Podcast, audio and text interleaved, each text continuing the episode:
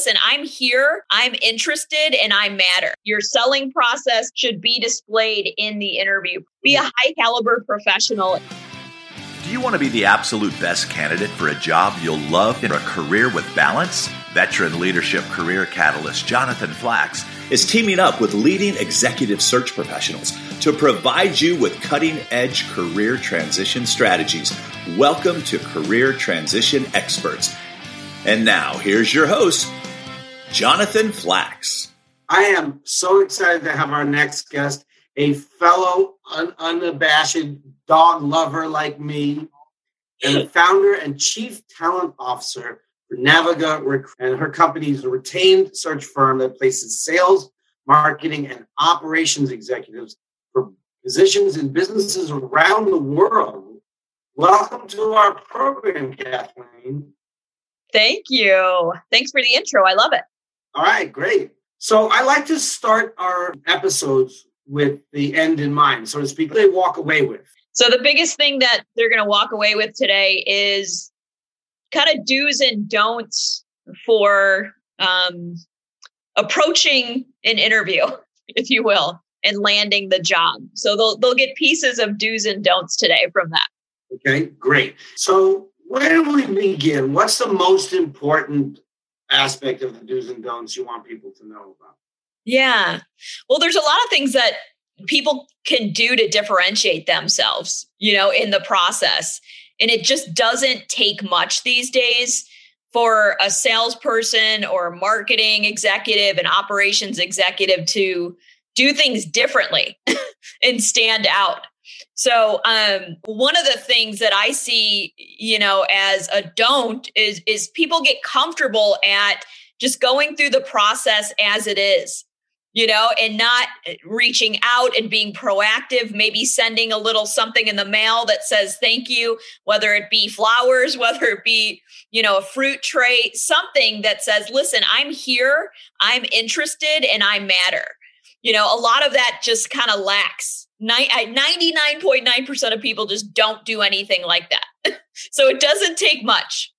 There's a huge amount of candidates out there. Um, but I will tell you, I am seeing a very competitive market of candidates that are not responding to recruitment efforts. So for every, let's say, four candidates that we might submit to our customer, we're we're touching and trying to recruit 100, 150 of them, you know, to get to the four. Where before it might just be 40. You know, the market is just very different right now.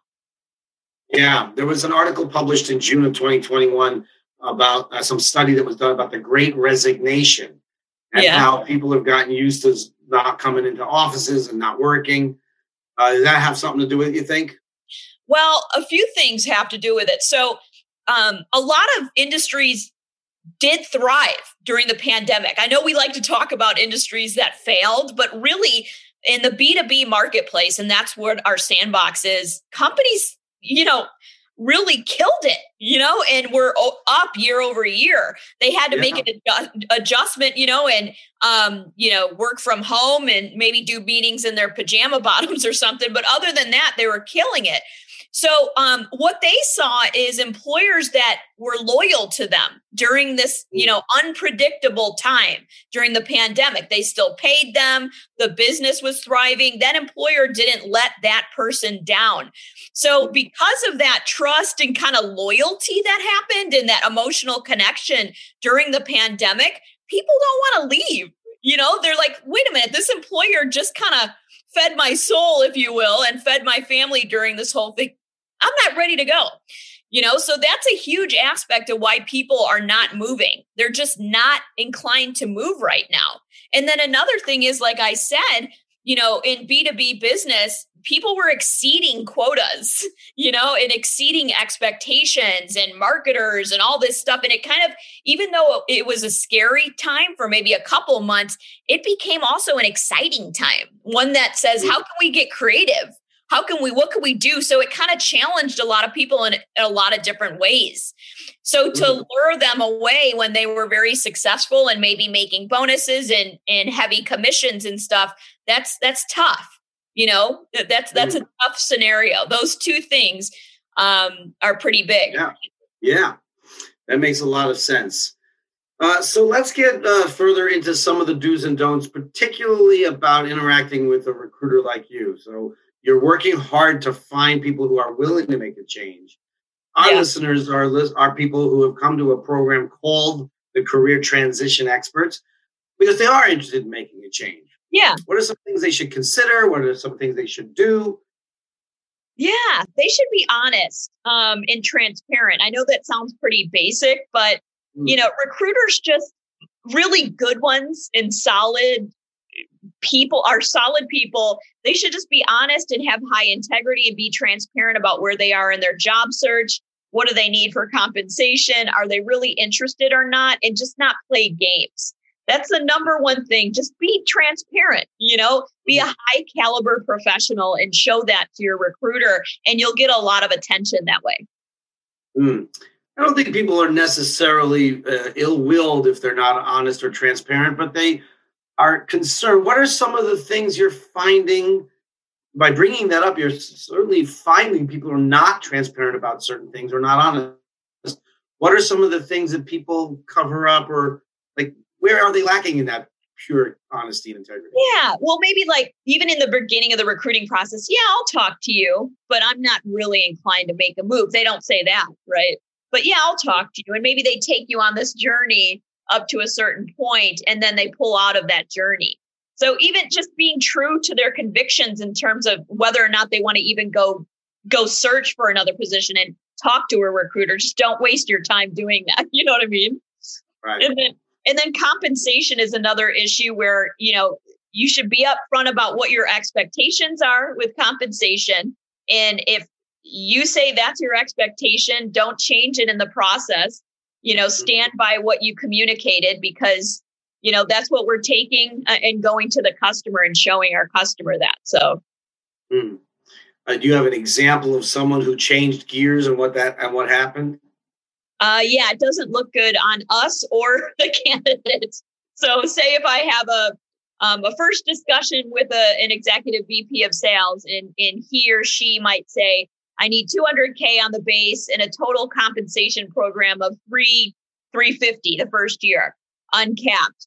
And then once they start talking and and maybe feeling the energy of the employer that the employer really loves them and wants them, they increase that base salary, you know, at offer stage 25K, 50K, just because, you know, oh, the marketplace is telling me I need this and I'm worth this, but wait a minute, mister or or or gal, you told us XYZ, you know, three weeks later. So it just looks really bad, like the person is playing a game and not being sincere and just sticking with what they what they said they would need in order to make that change. Mm. Yeah, yeah, perfect sense you know, a, a, person is as good as their word, and it's important that they uh, they follow through on what they told you. And it's very interesting when you bring up what's a better way for them to deal with you when they have discovered, in fact, maybe they gave you too low a number at first. Yeah. Um, maybe being honest and saying, hey, how do you feel I should approach this? Um, if it's a situation where maybe they've learned more, the responsibility is bigger, maybe the travel is going to be a little bit more than maybe they anticipated based on their background, something along that line. Maybe communicating what the situation is and why, and then working with your firm um, and partnering with them on what what should the communication plan be so we don't destroy this.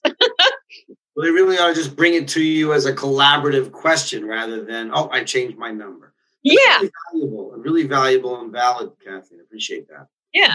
What are some other do's or don'ts in working with you as a recruiter or uh, that you see? Like I often ask my guests, what's the dumbest thing you've seen a smart person do through the interviewing process and journey? well, in sales, um, they just don't go for the close at the end. You know, they can mm. have the the best background in the world, but then they don't ask for next steps or um, are there any concerns I can manage with my candidacy? You know, asking that employer that it's kind of the kiss or death. So, some of them don't care if the candidate doesn't close them, but then you've got you know these you know SVPs or chief sales officers that view that as a huge value prop in in, in a candidate's behavior while they're interviewing them. So I mean, just just have those different traits come out in the interview process. Your selling process should be displayed in the interview process step by step. Yeah, really good. A, a, question comes to mind. I think you've got great view um, on a great point of view on a successful salesperson or vice president of sales, sales enterprise manager may have a very strong comfort level and practice regarding how they manage sales with customers. And it's very different to sell oneself. Now, some salespeople would say, no, it's not. But how does a candidate ask for the business? And what's the difference that you help them traverse between their usual selling of something else versus selling themselves? Oh, yeah. Well, they've got to be careful, right? Because it can't look like a hard sell because nobody wants that at the end, right? Like, so did I get the job? You know, nothing like that. It's such a turnoff. I think it needs to be like a dis, um, a, a very intentional discussion that says, um, thank you know, thank you for your time. I'm genuinely interested in this. I'm wondering before I leave you, is there anything that I might, you know, answer that popped up during this discussion that might be a concern about my background? Um, anything that I could manage because I'm sincerely interested and would love to go to the next round. You know, something like that, right? Mm-hmm. Where it, it's showing that you're managing a concern, but yet expressing an interest. Yeah, really great. That's a way of framing uh, a conversation for listening with punctuation of love to go to the next round. That is the asking for the business. It is, right? What if that final round, how do you recommend a salesperson or an executive ask for the offer? Yeah, again, just I've I've really enjoyed the time in you know meeting all of these different executives. Obviously, I'd paraphrase that, but yeah, and it's it's been uh, wonderful. I feel like I'm a match, um, you know, based on X Y Z. I can just feel the energy and the connection with you guys, and I feel like I can make a big impact. Um, please know that I'm ready. You know, if you choose me for the opportunity, I'm ready and very excited about it. That's it. You know, I, you really don't have to ask. Yeah, got it. It's not really asking. Uh, sometimes I advise clients to say, what has to happen? What do you need on your side or that I can provide to move us closer to an offer? Yeah. So it's really still in the context of service. Yeah. Really, really great. Anything else you want to add to uh, insights about interviewing or working with recruiters that are our you know executive listeners might value. Yeah, I would even though you're an executive, I would say be careful on your Zoom locations. We've had people bomb out by making poor decisions with Zoom backgrounds. Hmm. Um, mm. or the lack thereof, you know, and where they're interviewing. So it's a yeah, judgment. You know, yeah, what's the funniest one you've seen? The funniest, somebody did it in bed. Um, yeah, somebody did it in a bed, which is really weird. Somebody did it in um, a kitchen with like cereal boxes behind their refrigerator or on the refrigerator and stuff like that. look really unprofessional. And, you know, when all things are lined up and an executive looks like they're going to do an amazing job, you don't think to say, hey, you know, don't do it behind a refrigerator with cereal boxes, right? Or or a bed. Yeah. Uh, but now yeah, we have to. Right. Yeah. yeah. And we and we now have the tools. Zoom has a, a virtual backgrounds. Uh, I'm in a real background here with my map of the United States. And yeah. Piece of artwork I like. Your lighting is great. When we started here, we adjusted our lighting. So yeah. it's a simple thing that takes a little attention. All right, it's great. Two last questions. Personally, uh, do you have any uh, movements or causes or charities that you care a lot about? Yeah, I love the homeless. Um, at our church, that we feed the homeless every single Sunday, and about 200 people, homeless people, come, and wow. it's a huge initiative every single Sunday. They started with just um, years ago, like 20 years ago, giving them just peanut butter and jelly sandwiches, and now it's a huge spread of donated hot food, and it's really nice. So, excellent, excellent. And I'm a musician, so I like to ask: Do you have a favorite artist, favorite band, favorite composer? Yeah, I don't know if I have a favorite. I I, I don't know. I, I love the '80s.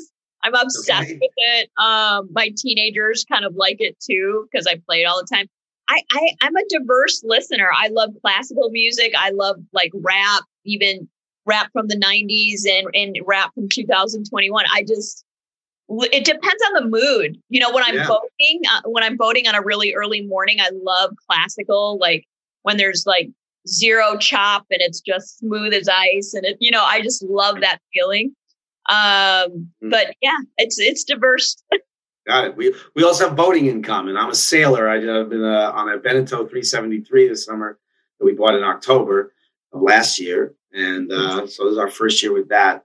And um, uh, you're a power boater, am I guessing correctly? Yes, power boater. Very good. Yep. All right. Well, listen, Kathleen, it was so great having you. Thanks so much for your insights. We will put your contact information in the show notes so that employers or candidates can find you for the right match. Thank you. Thank you. Thank you very much for listening to the Career Transition Experts. We hope you got something of value and would love to hear from you on what you did learn and how this episode made a difference. If you'd like to contact or reach our guests, take a look at the show notes. And you can also find there a link where we will send you a free copy of our resume preparation checklist. If there's anything we can do to help you fulfill your vision and make that transition smoothly, contact us. We are here for you. Thanks again for listening. Hope to see you again soon. Bye for now.